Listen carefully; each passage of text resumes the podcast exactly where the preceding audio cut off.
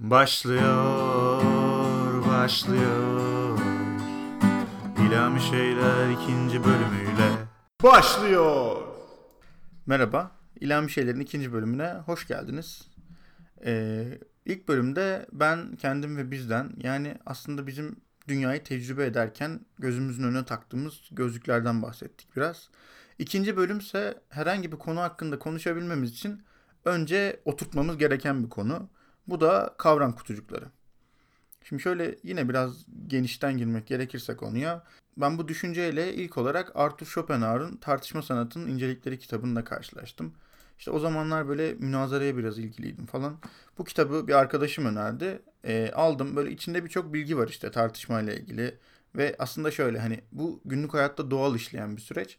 Ama çok güzel incelemeler var. Ve aslında o doğal işleyen süreci böyle alt parçalara incelenmiş bir şekilde görmek de bana bir farkındalık kazandırdı. Hani kitabın genel e, amacına çok kendi özümseyemedim. Çünkü orada birazcık şey amacı gidiyordu. Hani herhangi bir şekilde günün sonunda önemli olan sizin bir tartışmayı kazanıp kazanmadığınızdır. Bu noktada kitap aslında bana biraz daha şeyi katmış oldu. Yani iletişim adına bir şeyler fark etmiş oldum.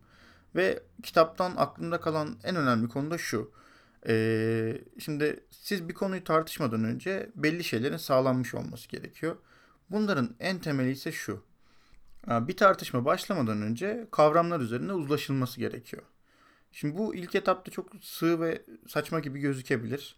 Ama hani bir örnekle açıklamak gerekirse mesela bir A kişisi var bir de B kişisi var. A kişisi B kişisine yardım etmek için bir şey yapıyor ama bu B kişisinin zararıyla sonuçlanıyor. Şimdi siz bunun e, iyi bir davranış mı yoksa kötü bir davranış mı olduğunu tartışacaksınız. Ama bu noktaya gelmeden önce önce bir şunu kararlaştırmamız gerekiyor. İyi ne demek? Yani biz neyi iyi olarak tanımlıyoruz? Eğer bu konuda uzlaşılmazsa şöyle bir sıkıntı ortaya çıkıyor. Mesela bir taraf iyiliği eylemin sonucunda olan e, şeyle tanımlıyor. Diğer tarafsa iyiliği niyetle tanımlıyor. E bu sefer siz isterseniz saatlerce, günlerce tartışın bir sonuca varamıyorsunuz. Çünkü aslında ikiniz için iyilik aynı şey değil. Yani bu da böyle bir kısır döngü haline geliyor.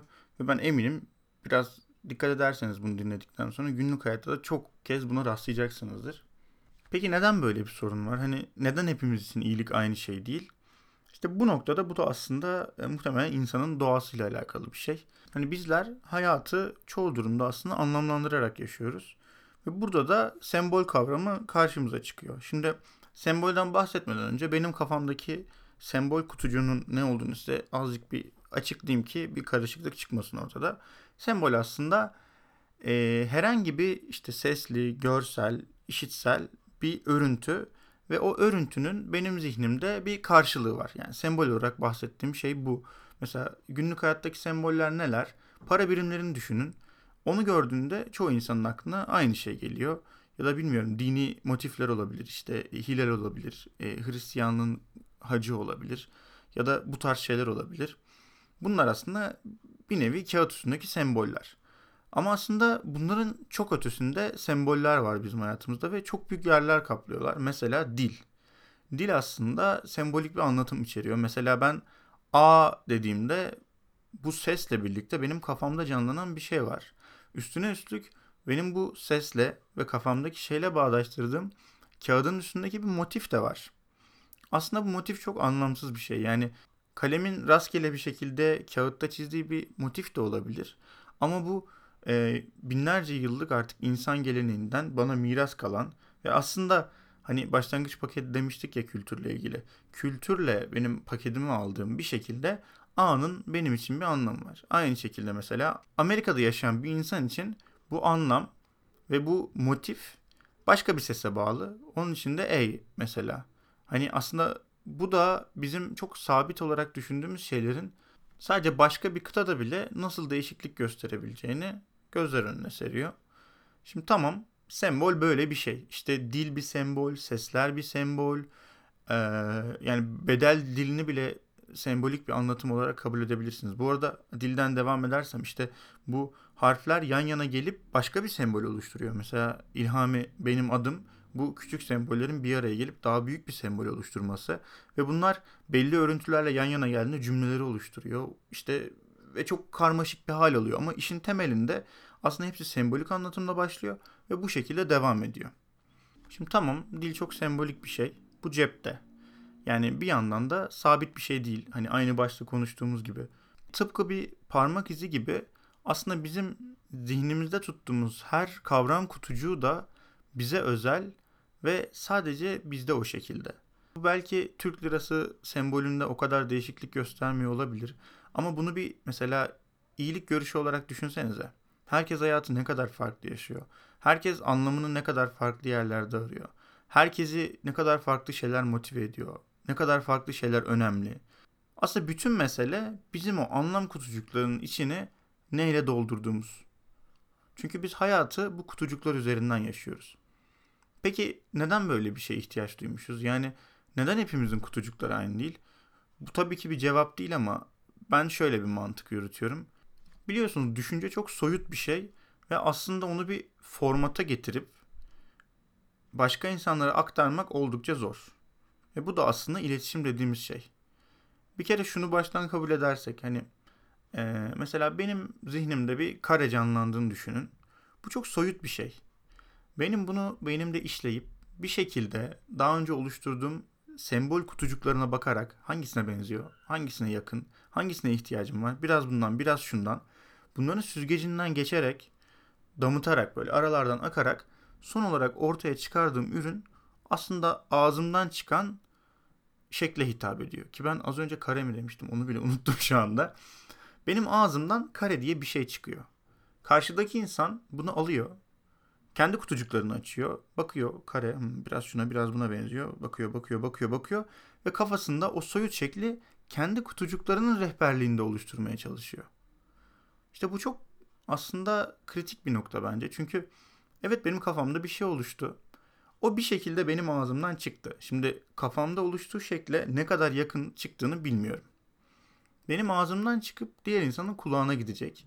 Bu arada bu hani çok basit bir şekilde örnekleştiriyorum. Buna okumak da dahil, işte ne bileyim müzik dinlemek de dahil, beden dil de dahil, belki bir bakış da dahil.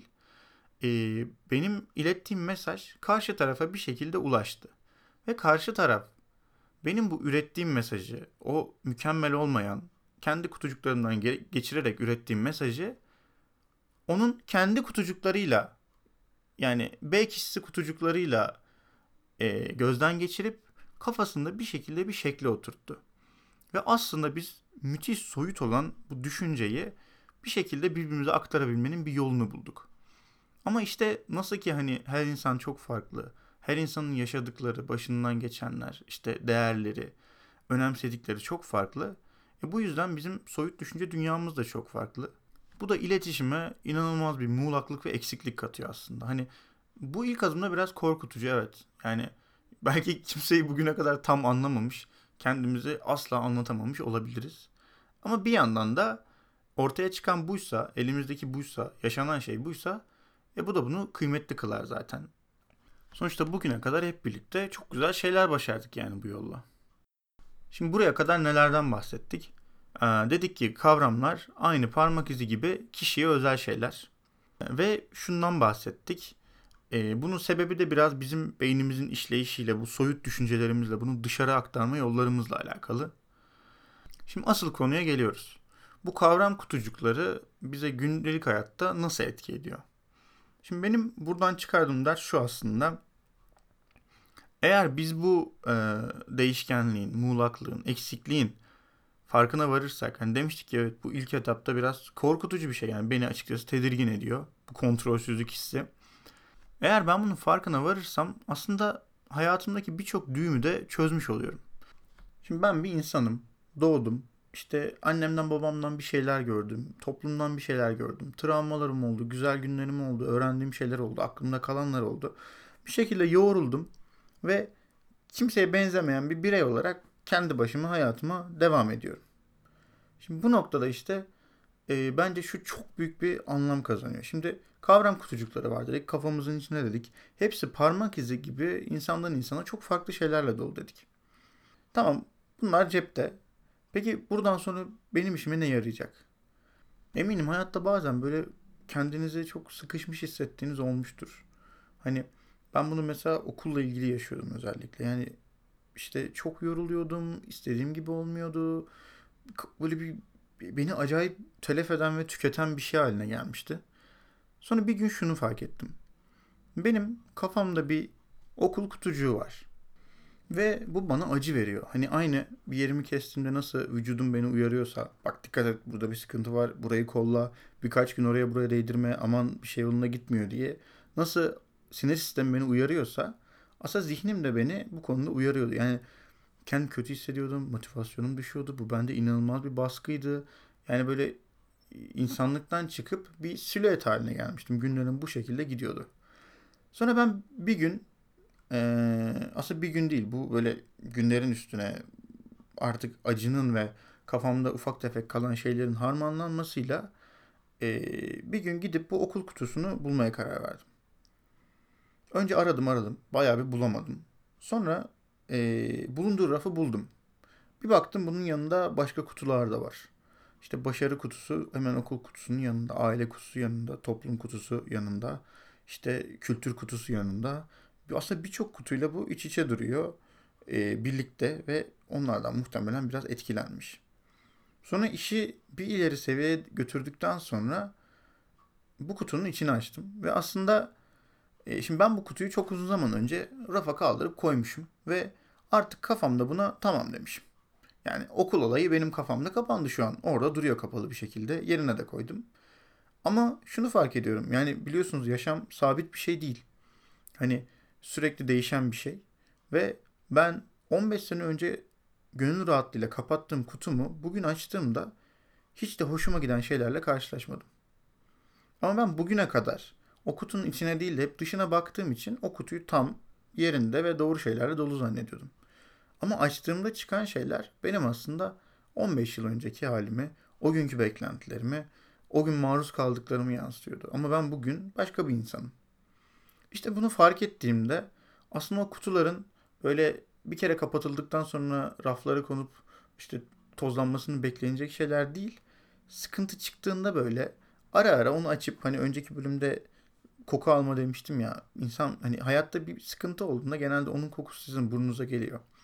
İşte o kokunun geldiği kutuyu bulup biraz açıp içinde ne varmış, yanında ne varmış, neler dönüyor diye bir bakmak gerçekten benim hayatımdaki birçok düğümü çözdü.